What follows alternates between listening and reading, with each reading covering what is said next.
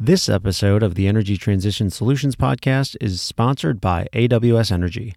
AWS brings the most advanced and secure cloud services and deep industry expertise across energy, utilities, and sustainable energy sectors. Together with a broad partner ecosystem, AWS is accelerating the energy transition through practical innovations to deliver energy efficiently, reliably, sustainably, and responsibly. Learn more at aws.amazon.com/energy. Humanity is growing and connecting. Tomorrow's world needs more energy from more places. But to find our net zero future, we must overcome the natural constraints of many new energy sources. This is the Energy Transition Solutions Podcast, where we look at the energy challenges of modern life and the innovators finding solutions. Join us for a low carbon, high energy conversation with your host, Joe Batir. This views of the host are his own and should not be viewed as those of any business, corporation, or government entity.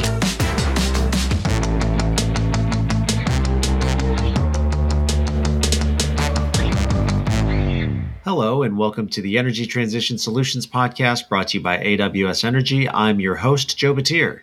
This is the show where we bring you low carbon, high energy stories from the people solving the energy challenges of modern life. I am here today with Heather Johnson, CEO of Ingenium. Heather and Ingenium work in the not so often thought about business of hazardous waste disposal. Today, we are going to bring awareness to this part of the industry we're going to talk about how Ingenium is facilitating new solutions in this space. And then we are going to extrapolate what the impact is of, of hazardous waste and of new disposal technologies and how that could have impact at the kind of at the at the company scale and at the societal scale. So Heather, thank you for joining me on the show today. If you would please share with me and the audience your background and a quick introduction to Ingenium. Absolutely. Thank you, Joe. Um, I'm excited to be here today and appreciate the opportunity to share the not so thought about industry of hazardous waste as you described. I think people rarely think about it, if ever. So, yes, I am Heather Johnson, CEO of Ingenium, and I have been in the hazardous waste industry for 27 years. Pretty much my entire career has been in this space. Uh, I think back to when I started, I had no idea what hazardous waste was, and it's amazing 27 years later, I still don't know everything. Uh, but nonetheless, Ingenium is a hazardous waste management and transportation company. We specialize in uh, hazardous waste disposal and really, more importantly, looking at sustainable solutions to dispose of hazardous waste. So when you think of hazardous waste, these are things like, um, from a household standpoint, can't go in your regular trash, things in your garage like your paints, uh, aerosol cans, pesticides, those type of things. We work with businesses uh, in the manufacturing space, research and development, and other industries that are using chemicals in their processes or their research. And ultimately, when they no longer have a use for them, they need to go somewhere else. Most often, uh, they go out for disposal. Okay.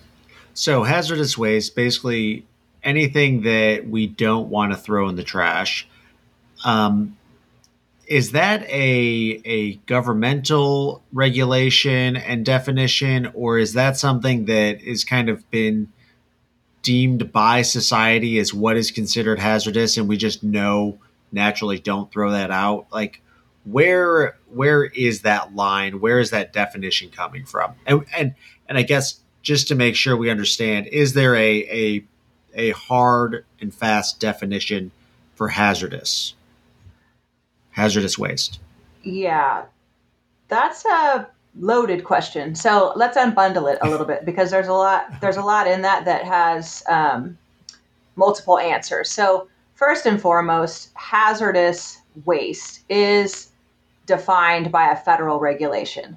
So it's very specific and complicated. Uh, different items have different regulatory requirements, and so there's a lot um, in that that education is necessary. Outside of the federal regulation, all of the states have their own regulations. So some materials that may not be considered federally regulated hazardous waste still have to be managed specially by state regulation. So California has some of the strictest regulations, and therefore, what might be able to go into the trash in other states cannot in the state of California.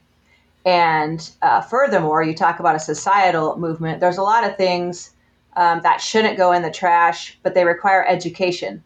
So when you're in in your home and you're using different things, you likely don't understand that they have uh, hazardous components, and you may be throwing them in your trash. Examples would be um, batteries batteries should not go into the trash. They contain acids and lead and, and other metals and, and hazardous constituents.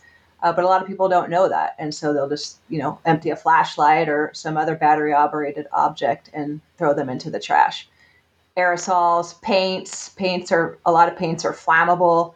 Some paints have lead contamination. So it just depends on, on what it is and where it's coming from, how it's governed and regulated. Okay.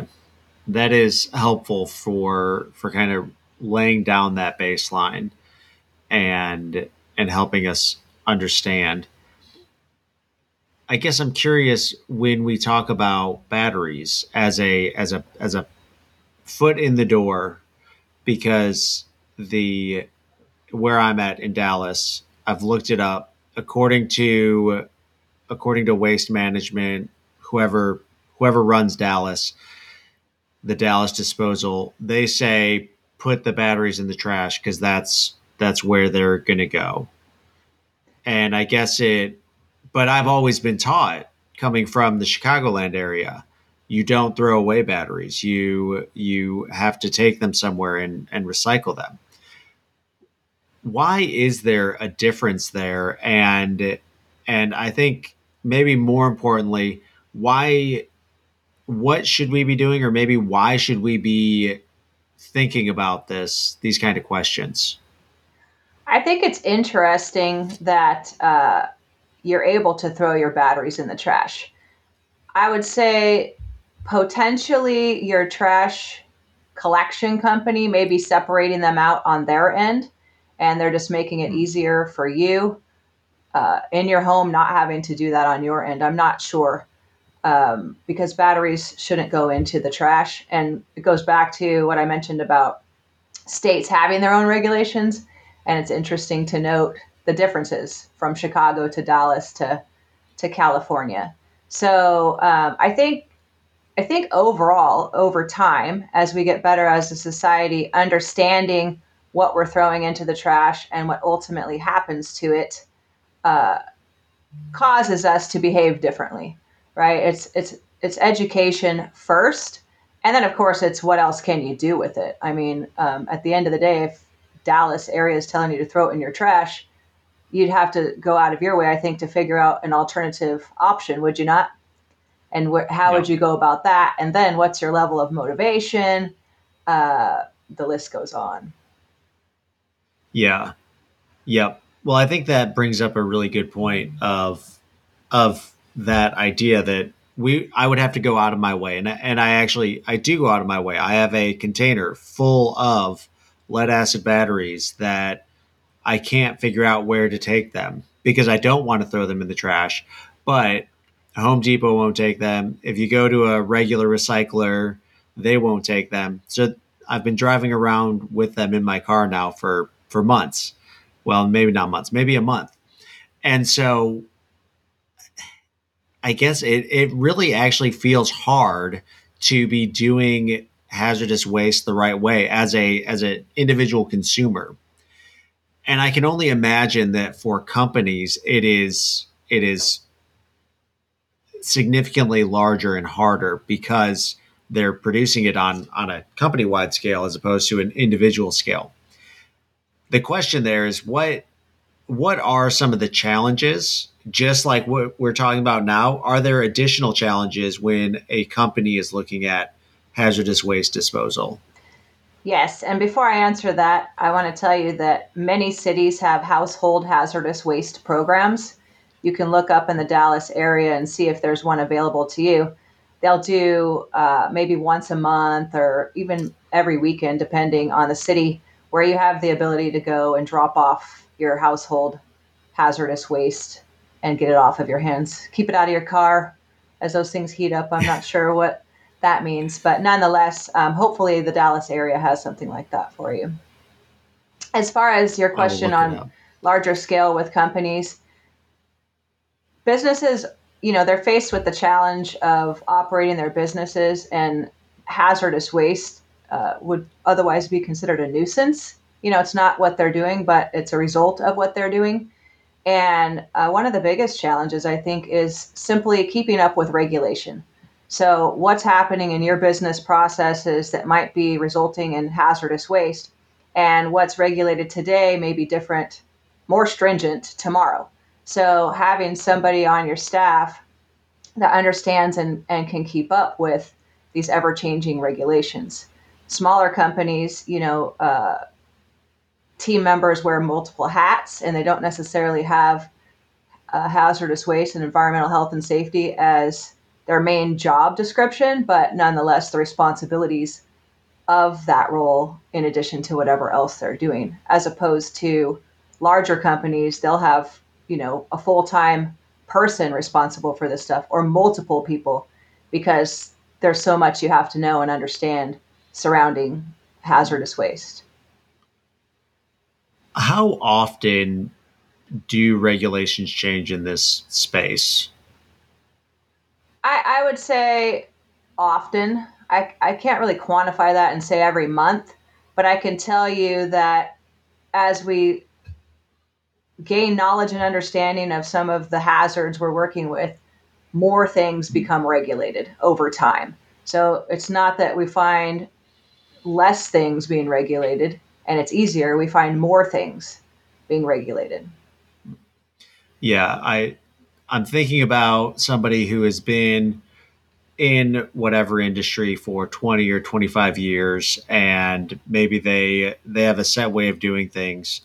And I could see that as as potentially being a hindrance in something like this where over those 25 years what they started as and how they developed their processes, they may be good for the 1980s, but now it is it is potentially not a not a a up to par solution. Yes, I would agree with that.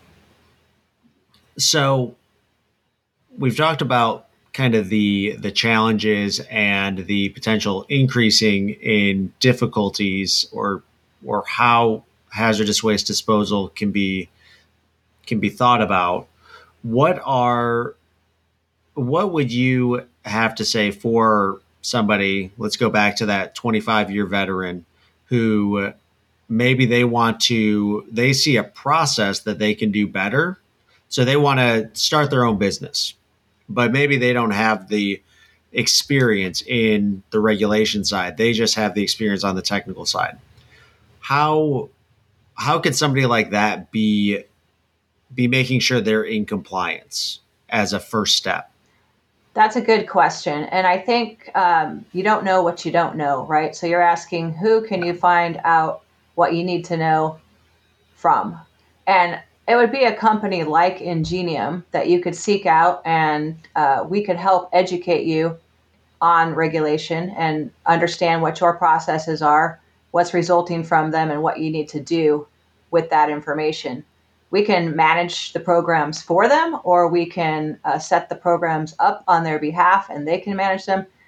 Businesses have options uh, and and typically what i see is smaller businesses they rely on outside consultants to help them understand what they need to do. And again as they get bigger and they can afford the full-time headcount on their payroll then makes more sense for them to have somebody expert in-house yeah, that makes sense. And I, I one of the things that that really struck me about Ingenium is the is the way that you look at everything and kind of have this holistic evaluation idea. And I think the the first thing I saw was was waste energy production. So waste to energy using here talking about hazardous waste. Can we uh, dig into that a little bit more? What what exactly are some of these new ideas or new I guess let me take a step back. What is the kind of current industry standard for hazardous waste? What can you so we're disposing of it. What does that actually mean? What are those processes? What's the industry standard? Yeah, so when you when you go back talking about these people from 25 years ago, historically, uh, waste was either burned or buried. So um, if you could put it in a landfill, you did because it was less expensive than burning it. Not everything by regulation can go into the landfill, unfortunately. So you have no choice but to burn it instead, and it, it's much more costly. Well, since then, in the 80s and 90s, and moving into uh, 2000 and beyond, sustainability has become a topic of interest and trying to understand what else can you do with your waste that might be a little bit better for the environment. And waste to energy is one of those technologies where you can take a waste and you can uh, burn it for energy. It, it becomes a fuel. And so uh, that's thought to be a little bit better than just typical incineration. Then there's a technology called fuels blending, and that's where some of your chemicals can be uh, blended and uh, used as a secondary petroleum in uh, cement kilns. So instead of using natural resources, the, it's an improved technology for hazardous waste. So different things are evolving um, and allowing for options, if you will, on the hazardous waste. One of the things Ingenium focuses on is finding more sustainable technologies. So, what else is out there? What are people working on? Maybe it's small scale right now, but what's promising that's better uh, than burning, burying, or even waste to energy uh, as an alternative to manage hazardous waste? To me, the idea of waste to energy is is like the end of the road for that. It's like we're talking about reduce, reuse, recycle. Waste energy is like the final step. You can recycle it into a little bit of power, but then then it's gone. So if I'm hearing you correctly, it's almost you're alluding to the idea of of turning that waste into something that's more circular in a circular economy, putting that back into use. Am I am I reading between the lines correctly there? Is there opportunities there? I, I would say yeah, you're on something with that. And I could tell you it's interesting. We have a program in California. It's specific to uh, the biotech pharmaceutical sector, but um, we take waste that a lot of them are classifying, they're over classifying. This would be um, medical waste, biohazard and um, they're treating it as uh, infectious when it's not. And we found um, in the regulation an opportunity to show them they don't have to do that. That industry likes to uh, minimize their risk. I say they don't want their name in the paper until they want their name in the paper, and that's usually with good news, not bad. So they tend to overclassify and overdo things to the extent that they're not going to have some bad press. And what we've been able to do through waste to energy is uh, show them how we can take that material out of the regulatory arena and actually uh, provide them a better result. Because when they classify it as infectious waste, they have to treat it by regulation as such, which ultimately um, the material ends up in the landfill. In this case, it's being burned.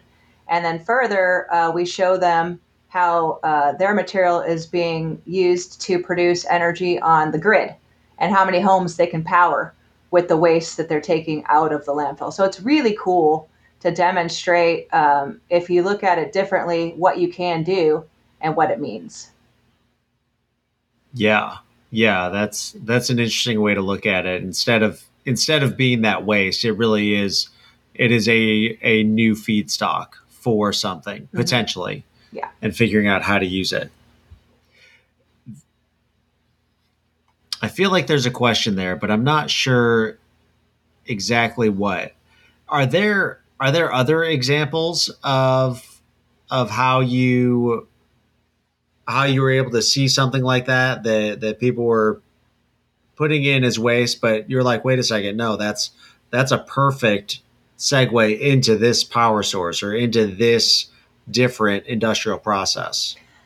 Yeah, um, I probably have millions of examples because we've been looking at things like this for, for many, many years. We, we had a customer that had a waste stream that was good for waste to energy, but it contained uh, some aluminum that uh, needed to be treated differently. And uh, we actually this was this was a bigger deal than just um, changing the classification. We worked with the city that they were in to get them to agree that they could remove that aluminum material. Um, and by doing so, they were able to send the aluminum in for recycling and then the rest of the waste stream to waste to energy. And uh, the added benefit to that was they got a ton of money back in return for their metal recycling. Uh, and they had a waste uh, lesser cost on the waste disposal because the volume of the material was less, but the treatment was different by which they could spend less. So it was it was a huge win on so many levels. Yeah. Yeah, that sounds like a, a great opportunity. When it comes to these, are there ever problems with the regulations in terms of I guess the I hate to say it, but over regulation that that limits these kind of opportunities? Yes, and, and, I think what you're saying is, are there instances where you might have something that there's no option for in terms of yeah. uh, recycling? Yes, there are certain chemicals that they're just so toxic and nobody wants them. There's nothing else you can do with them, so you're left with the only option, which is incineration, burning them.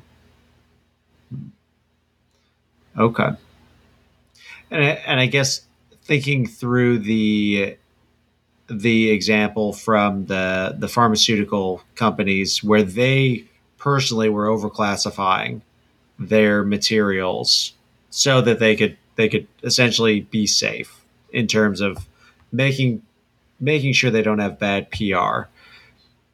From that regard, is there ever a situation where or anywhere where there are current regulations that say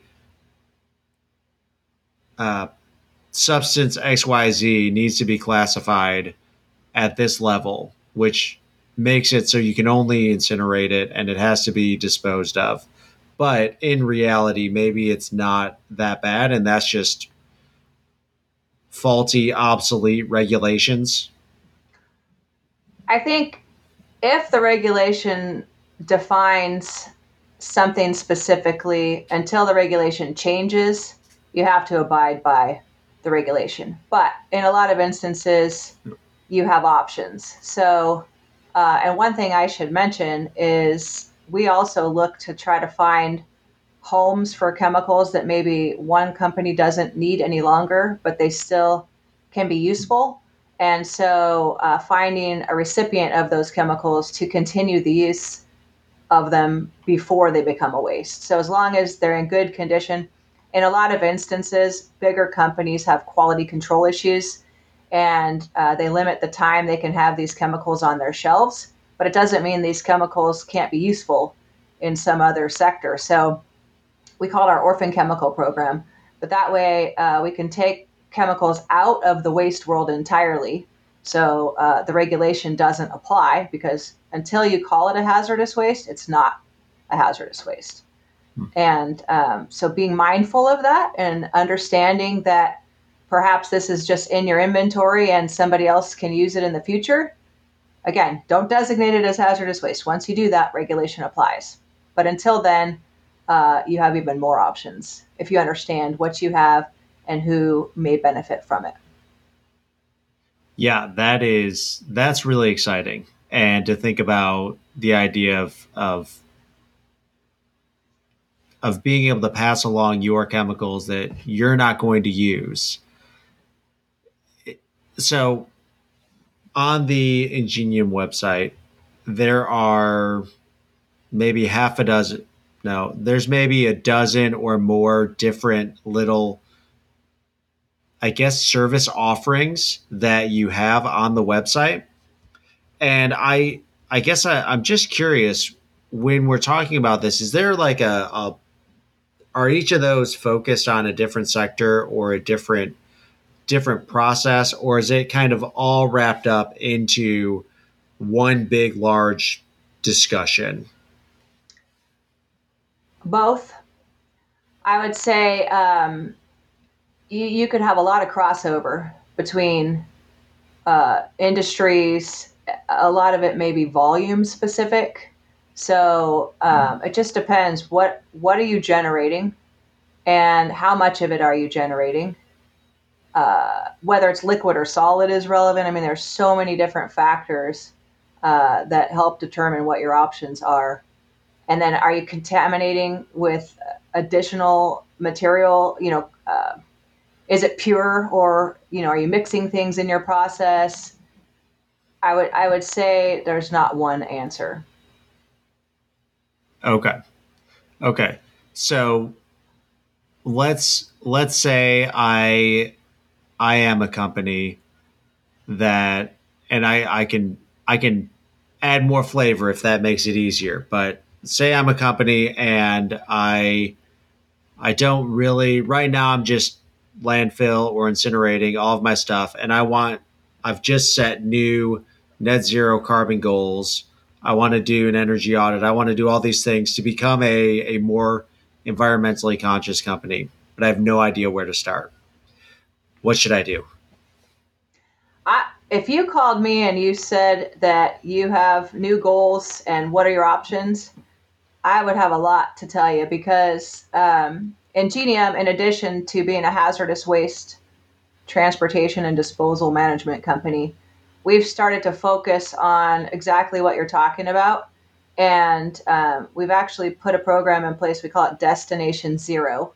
Uh, but the idea is to get into your business and understand what it is you're doing today. So, you know, all things being equal, you may be doing the same thing you were doing 25 years ago, or along the way, you may have been keeping current with trends and be further along than another business but it starts with a baseline understanding of what's happening right now, uh, mm-hmm. including you know not just hazardous waste, but all waste coming out of your company. So what's happening at at the individual desk level? What are people throwing in their trash? All of that gets taken to a consolidation bin, the dumpster. And from there, uh, we could get into your dumpster and determine what what is being thrown in there. So if you really wanted to know what your options are, I think it it requires you to understand what you're doing today. Uh, but if you didn't want to do that and you just said, "Here's my hazardous waste. Uh, what can you do with it different from what I'm doing with it?" Then I can tell you, well, just based on what you have in front of you, here's your option. If you want to look upstream at your processes and what's at the beginning, talking about um, why do you do this this way? Do you have to do it this way? Can you change some of the materials you're using on the front end? It's a big conversation, and and a lot of it comes down to what are you willing to change, if anything, to mm-hmm. hit your goals. Yeah, yeah. So there are a lot of different moving parts there. So let's assume that I'm going to do this full audit from the desk all the way to the dumpster and beyond. What from your experience doing this what is the actual amount that that that a company could reduce? And I, I am also curious from a from an individual standpoint as well but let's start with company perspective how much could a company actually change their if they had all buy-in and how much could they reduce their their waste streams? I've I've seen it over ninety percent. I, I think it's amazing how much potential there is. Are you familiar with composting? I am. I am familiar with composting. Okay, so that that's that's getting a lot more traction now too in terms of the food waste, and um, being greener with that. So, to your question about if they, how mu- how much would a company have to do? Some things are um, time consuming. You know, you have to put effort into them and focus on them and manage them accordingly. But if everybody was all in on it, you could make it happen. Yeah. Now, this may not be something you can share, but I'm going to ask it anyway. Is this always a a profitable um, a profitable endeavor for companies? As in, if they find ways to reduce all of their all of their waste streams, get to that 90% solution, does that actually save them money or is it a good business decision or is it ultimately something that is a good societal societal decision that they have to make that that um, differentiator on? I can answer that question, and I can tell you that the answer is no. It's not always um, less expensive, save them money, or um, a good business decision from a financial standpoint, but it's the right thing to do from a societal standpoint. So it may actually cost them more, but it's understood the long term benefits of the investment, if you will, to uh, waste reduction. Okay. Yeah, it, it's something that that I hear coming up more often now is where is that where is the economic impact versus the societal impact versus from a from a ethos of your company and how that ultimately drives more revenue or more business and and brings people in because they like what your company stands for i think there's there's a value metric there that that I have not asked anybody to quantify, but I, I am curious if there is a if there is a quantifier there that you could end up seeing one day or somewhere.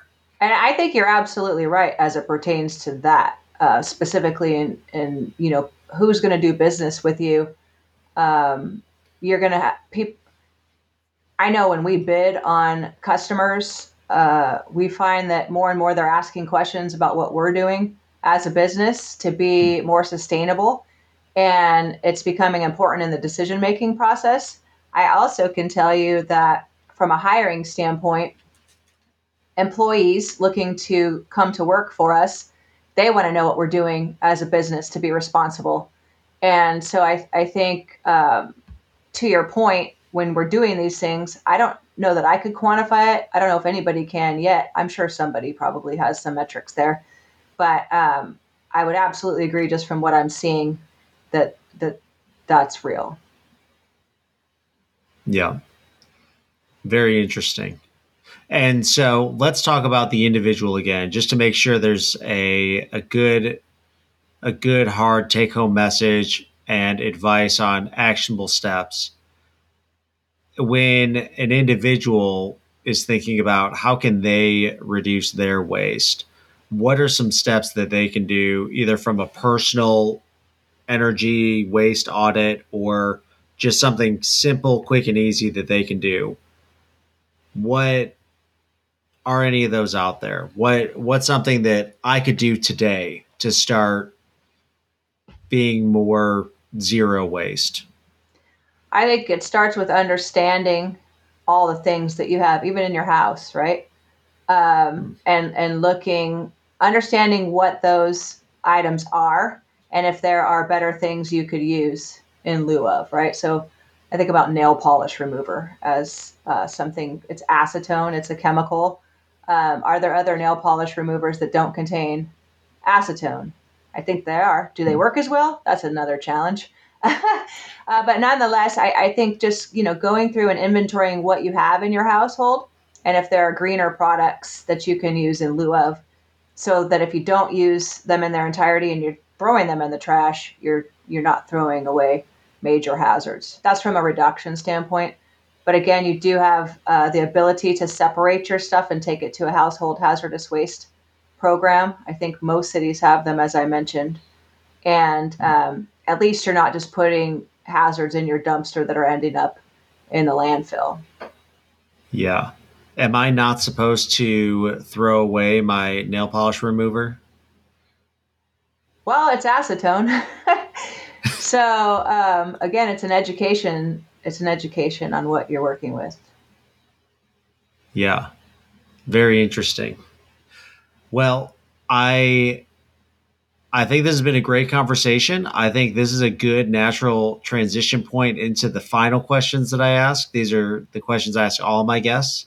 That first question being, what is a favorite book of yours that you would recommend? I really like the book How to Win Friends and Influence People by Dale Carnegie. I think um, that book was written sometime in the mid 1950s and it holds true today in um, being genuinely interested in people. It's just a really good book. All right. I I have gotten that one before, but I have not read it yet. I'm curious. Do you uh, have you reread it multiple times? I have, and in fact, recently I downloaded the Audible, and they're actually updating it. Uh, it still has, you know, the major points and the message, but they update it to be current in today's leadership. Okay.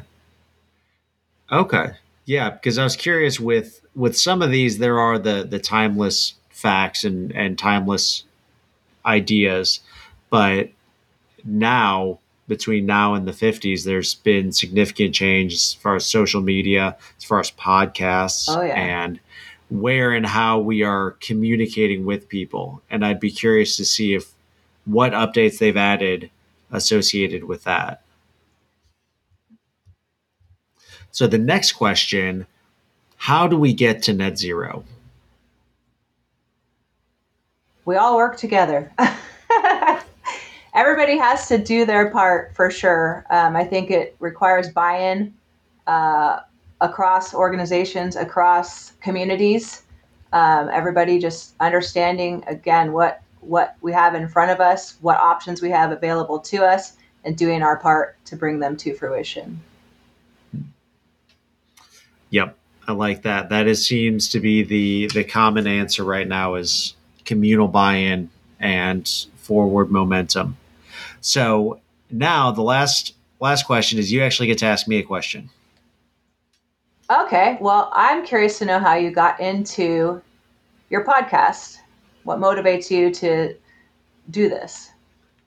Yeah. Yeah. So the way I got in, I was listening to podcasts and one of them I was listening to was Oil and Gas This Week with with Mark LaCour and Paige Wilson. And on there, Mark said, we keep getting asked to start a renewables podcast and start talking talking about that. So eventually we're going to have one. And so I emailed him at that time and said, Hey, I'm interested in helping out any way I can. I've been doing geothermal research and I'm part of the geothermal industry and super excited about the idea of, of renewable energy and how oil and gas plays a role in all of it. And so we talked on the phone. By the end of the conversation, he said, Okay, whenever we do launch this podcast, you need to be the host. And I said, Okay, I, I, sure, we'll see how that goes. Yikes, yeah. yeah. And now, now we are into the third year of the podcast. This, this show, when it comes out, will be episode 111 or 112 something something like that and and it's really it's really enjoyable because i get to talk to very interesting people like yourself and hear a lot of really cool new technology but also get those those little snippets of how do we actually decarbonize as a society how do we get to reaching more environmentally friendly initiatives and goals. And and I think the way I explained it now, trying to answer this big, large, overarching question of how do we how do we continue to excel and live in our modern society and have all of our creature comforts and how do we get those to the rest of the world while also having abundant reliable resilient power because that's that's part of it. That's almost the foundation of of modern society. Absolutely. And then how do we do that in a in an environmentally healthy way? So That's awesome. Good, yeah, good for you. I'm trying. Yep. Thank you. Trying to help everybody understand how we can do that. That's the goal. I'm going to keep doing it until until we have that answer. So if we hit net zero, podcast is over. There you go. No more. awesome. Well, I appreciate you having me on because, um, as you said earlier, people don't really think about hazardous waste, but there is some relevance there. Yeah, yeah, and I, I not to get too deep in the weeds here, but in some point in the future, we're going to start mining uh, landfills, and we don't want a bunch of we don't want that to be for naught. Right. I think there's I think there's a lot of value in landfills. Just being speculative here, but we it's not going to be as valuable if it's all loaded with acetone, Right. right? Absolutely not. Well, yeah. Heather, thank you for joining me on the show today. Before we sign off, is there anything else you'd like to say? no, thank you for the opportunity. Well, Heather, thank you again for joining me. And thank you, everyone, for joining us on this episode of the Energy Transition Solutions Podcast. If you're enjoying the show, share it with a friend and leave a review telling me what you're enjoying most or what you would like to hear more of. If you want more news and energy related stories, we have all sorts of energy related podcasts on OGGN. You can find them by connecting with us on LinkedIn or visiting OGGN.com. If you're into stickers, I have a way to get you some from OGGN. Go to the show notes, find that one question survey link, go fill it out. And if you do, we will send you some stickers. Finally, if you have any questions, comments, corrections, or have a story that you would like to share, send me an email.